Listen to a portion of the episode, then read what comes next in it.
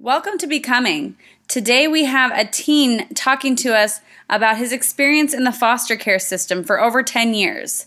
He has so much light and experience and good to share with us about how we can grow and become the person who we're supposed to be. We are so grateful for him sharing his experience with us, and we hope you enjoy it. This is Becoming a podcast for teens and young adults, episode 31 Tales from Teens with Carlos Red.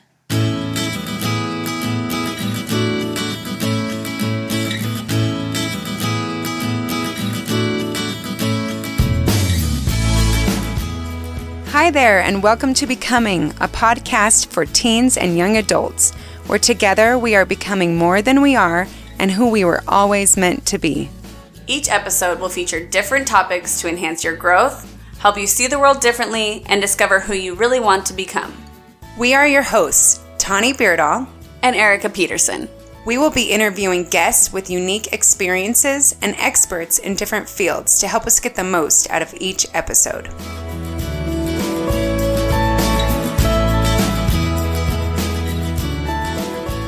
We are so grateful to have you here with us today. We are doing a lot of great teen episodes and focusing on teens and their unique experiences and what they've learned from those and what they want to share with other teens.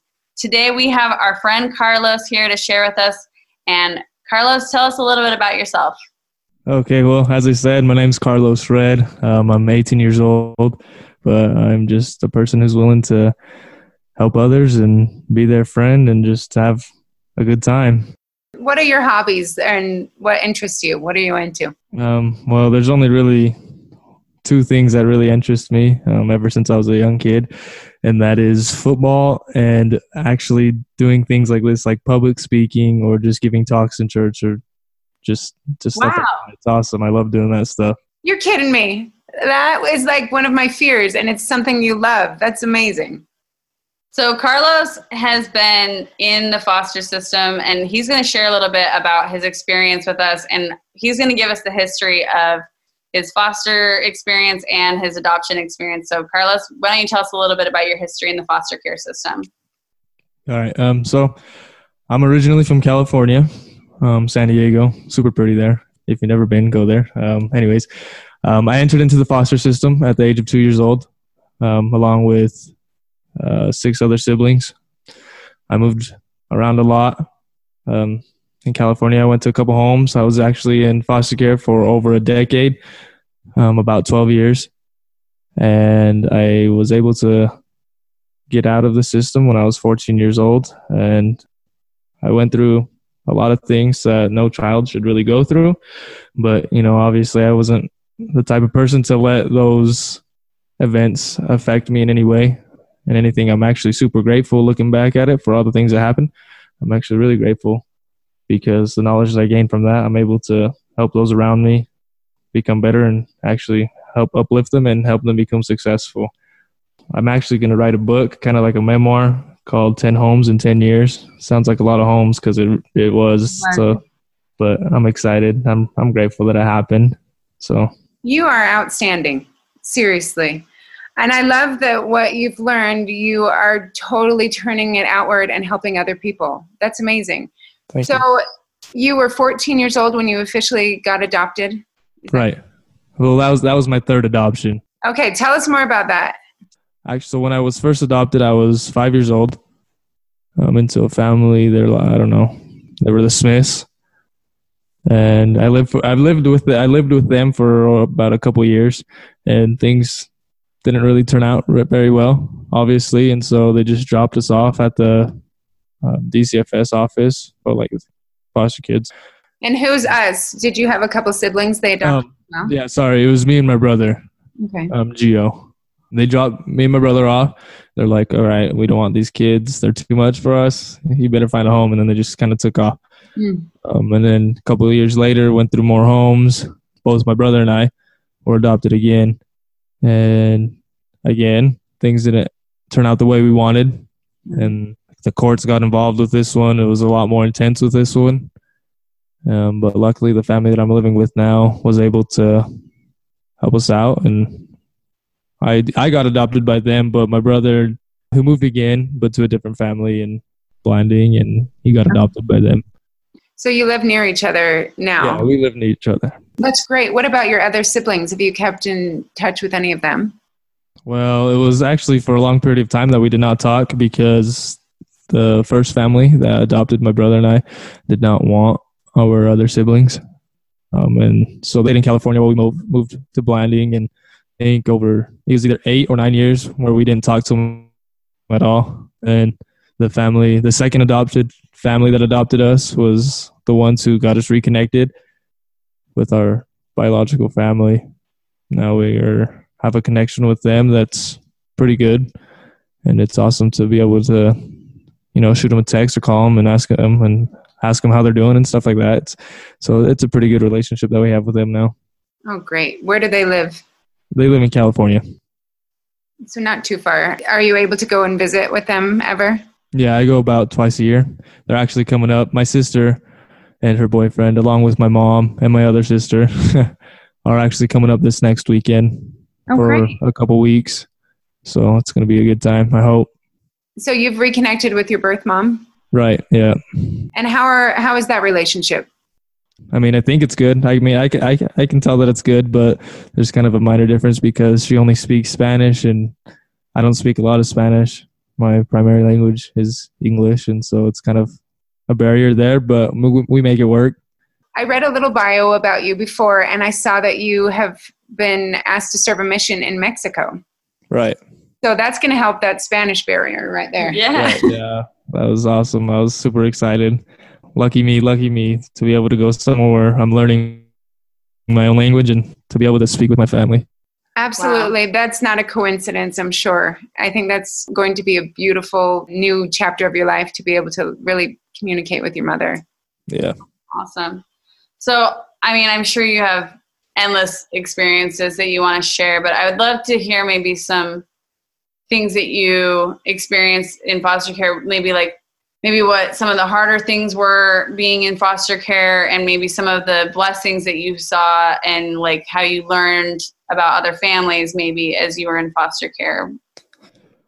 Um you know the hardest thing probably for me well there's probably a couple things. First of all I, I had a lot of abuse like all sorts of kind you know physical mentally sexually whatever any eh, really any type of abuse i, I felt i i felt it and another thing is just having the feelings of going into a new home, knowing that it's not going to work out, but I still have to try my best yeah. to make it work out. And, you wow. know, being able just to kind of, you know, kind of a cool thing. I've really learned to read people's body language super easy actually. And, you know, you, as I go into, as I went into every home, you know, I kind of already could tell me my brother would be like, you know, this isn't going to work out but you know we still have to do our best. It's going to suck but you know try to do our best to be successful just to know that it's going to backfire nothing good's going to happen. And so that was kind of a real struggle for us you know just being able to feeling the need to be a part of a family. And in some cases that wasn't the deal. And there wasn't a lot of families. There was only probably only a couple families where i was where we were able to feel that love and that connection with the family other than that it was just another home with other people that were taking care of us. Carl, that's so. I really appreciate that you're willing to share your struggles and your abuse that you received because that's something that's obviously has been a huge difficulty in your life, but how powerful for you to be able to share that openly and be able to like show people that you can move forward and to not make that feel like it's makes you any less of a person because of some choices that other people made to hurt you. Like that is really powerful that you're sharing that with others. Thanks. And I love how you said you could sense sometimes it just wasn't going to be a good situation, but you decided to make the best of it. Right. No matter I think that's so it's eye opening because there are going to be multiple experiences you're going to continue to have in your life where we don't have control all the time, but we do have control of how we we react to it. Right. Yeah. And it's something you're willing to share. That's huge. So you said you've always enjoyed like sharing your experiences in public speaking. When did this start? When did you realize that that is helpful for you to do? well, I used to not always be like this. because kind of a funny story.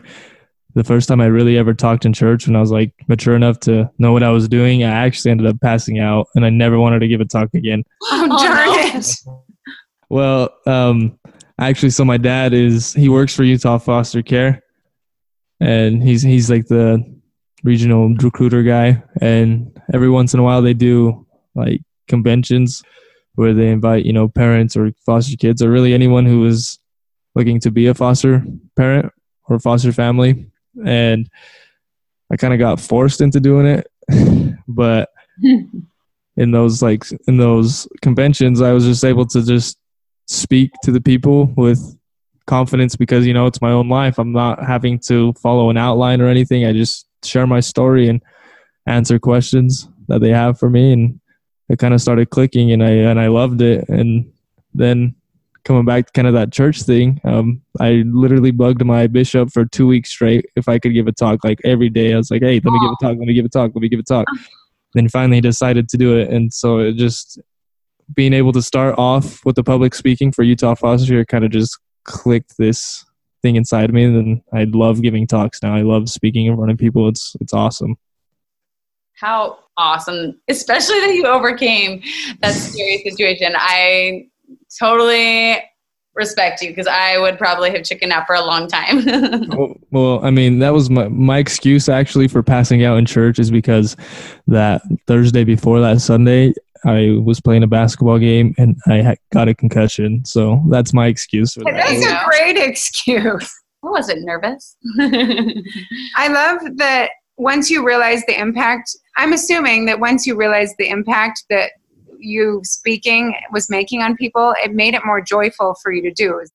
I realized that like why I started liking it is probably because of that reason. Because I know that I've lived a different life than I don't really like saying different life than a normal child would be if they were raised in yeah right if they were raised in their actual family.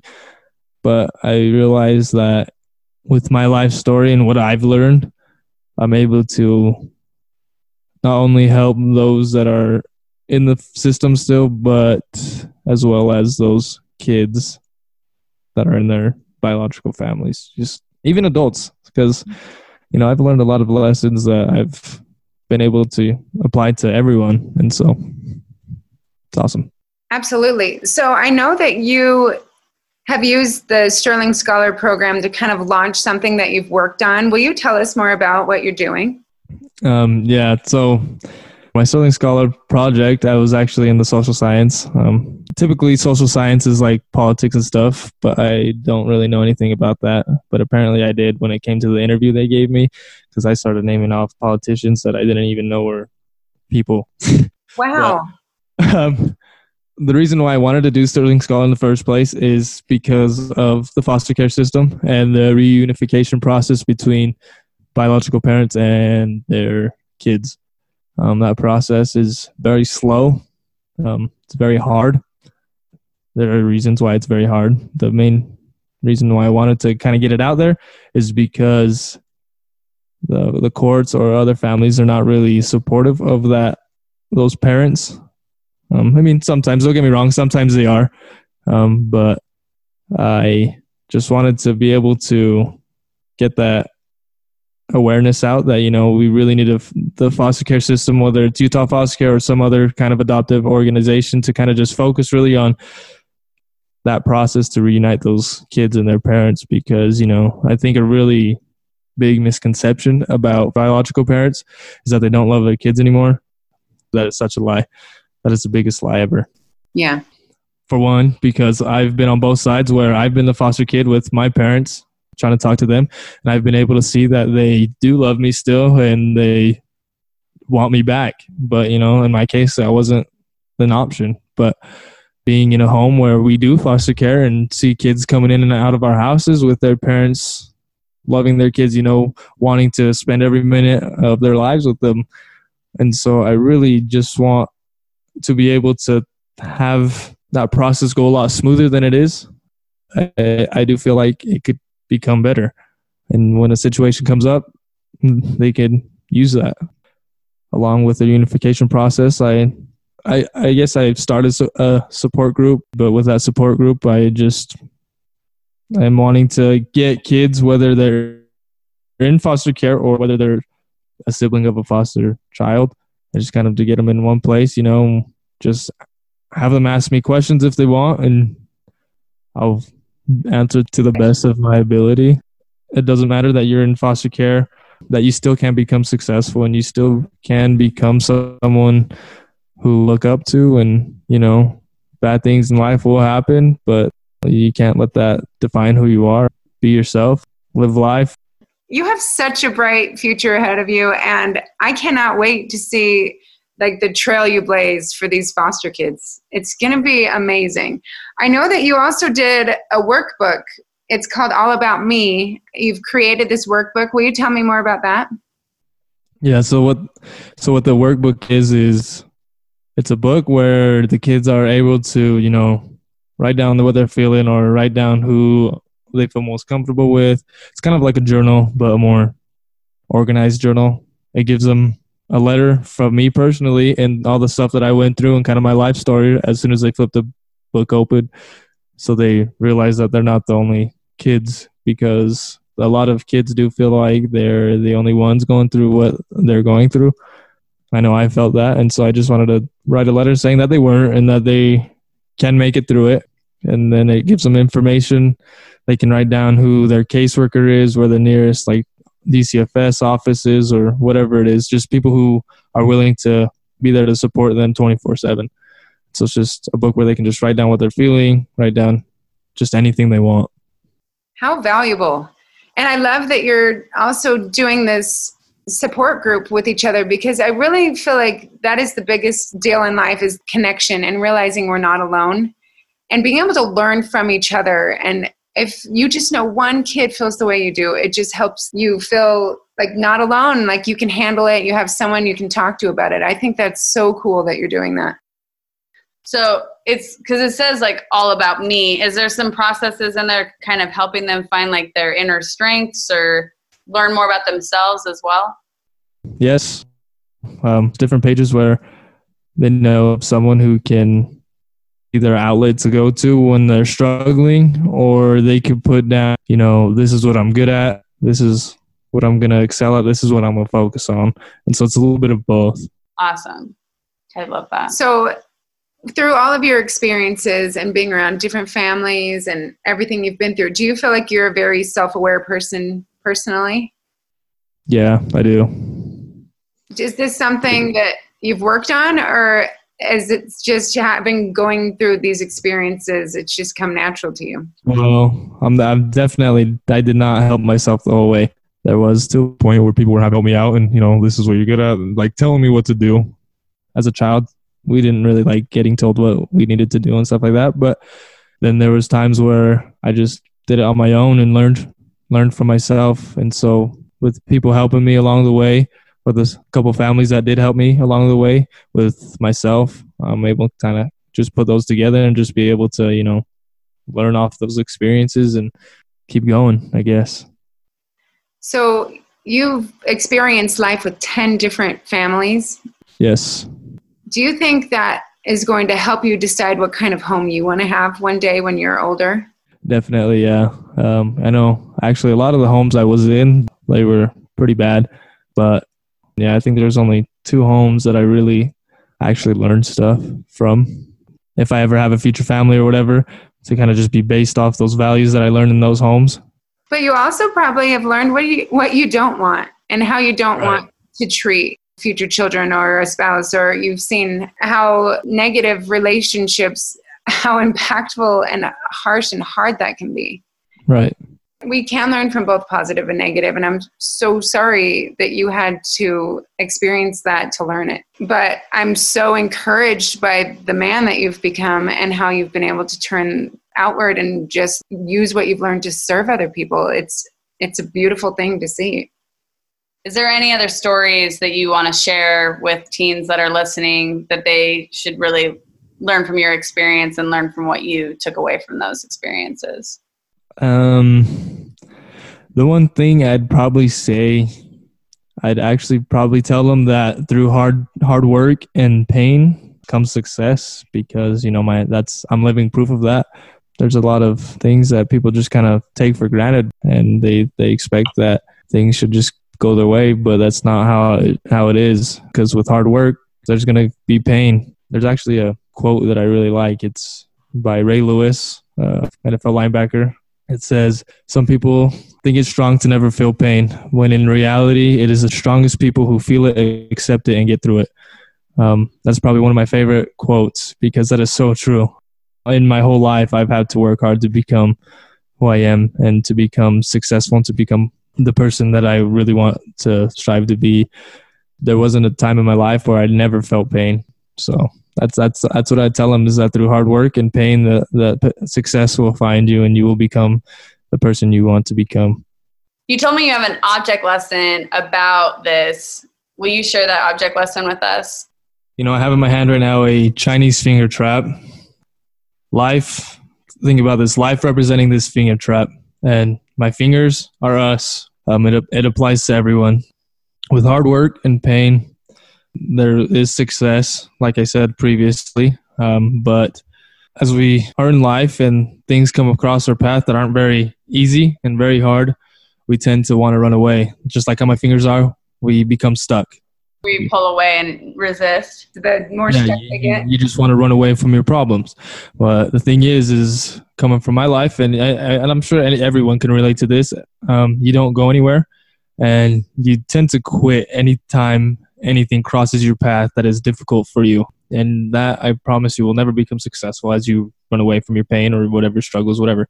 But as we go towards it, um, we end up becoming successful. So there's a minor success or major success, whatever it is, something small. I love that. So you just pushed in, you lean into it, you right. learn from it, you lean into the pain, you don't try to run from it, and then you were able to remove your fingers from the trap. Right. And then you become a stronger person and with with the knowledge and stuff, you're able to help other people out. And you know, through that pain and hard work, you like in my experience, you tend to start to love people no matter who they are or what they've done to you you just love everyone. And that knowledge from that success, whatever it is, uh, we are able to build upon it and become who we want to become. And that is something that I do believe that as we go through our problems and go through struggles, whatever, and put in that work, um, success will find us and that we will become who we want to become. That's so awesome. I do think that the more you share, that's where the healing and you share and you can help other people that's where the healing starts happening in your own heart, right? Right. So I'm so glad you shared that with us. That is such a good analogy. I just am loving what you're sharing, and I'm so inspired by you. So you're a senior right now, you're about to graduate. If you could go back and talk to your freshman self, what's some advice you would give yourself?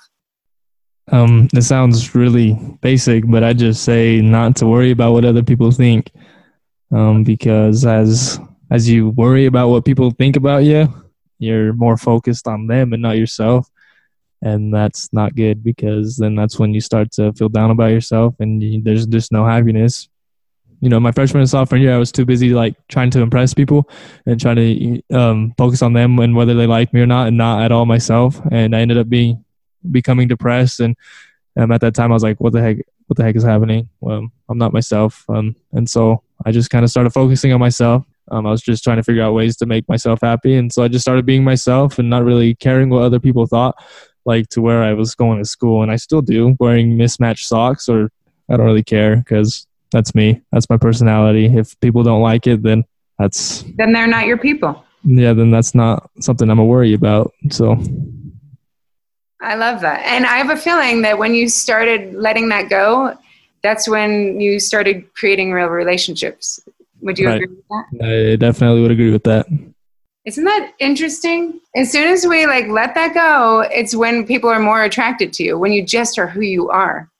Oh, I definitely would not say they're attracted to me. They're probably more scared of me because of myself, but, but the right people, the right people that you like. but I don't know. It's a good time. I'm I'm happy. So that's awesome. That's all that matters. Will you tell us what your future plans are? Some goals you might have for yourself? Well, as of now, I am only focusing really on my mission and getting prepared for that because I leave July 2nd. That's like 51 days, I think, or 50 days. One of wow. the two. Where are you going? I'm going to Pachuca, Mexico. Awesome. So it's about northeast of Mexico City. And then I plan on doing that for the full two years. And I come home, I'll probably I'll just work the whole fall and head up to the U of U in the springtime. And I'm still trying to decide whether to do my associates in criminology and then go into the academy for highway patrol or do my four, four years in sociology while taking pre-law classes and then go into law. I don't know. The, there's wow. obviously a money salary difference, but you know, I feel like I I feel like in both I could really help a lot of people, but I have a long time to decide that. So Yes, you do. I think that you are going to influence a lot of people for good no matter what you choose to do because you're willing to talk about it and you're willing to make a, make moves to do something for somebody else. So you are going to make a difference no matter what you choose to do in an occupation.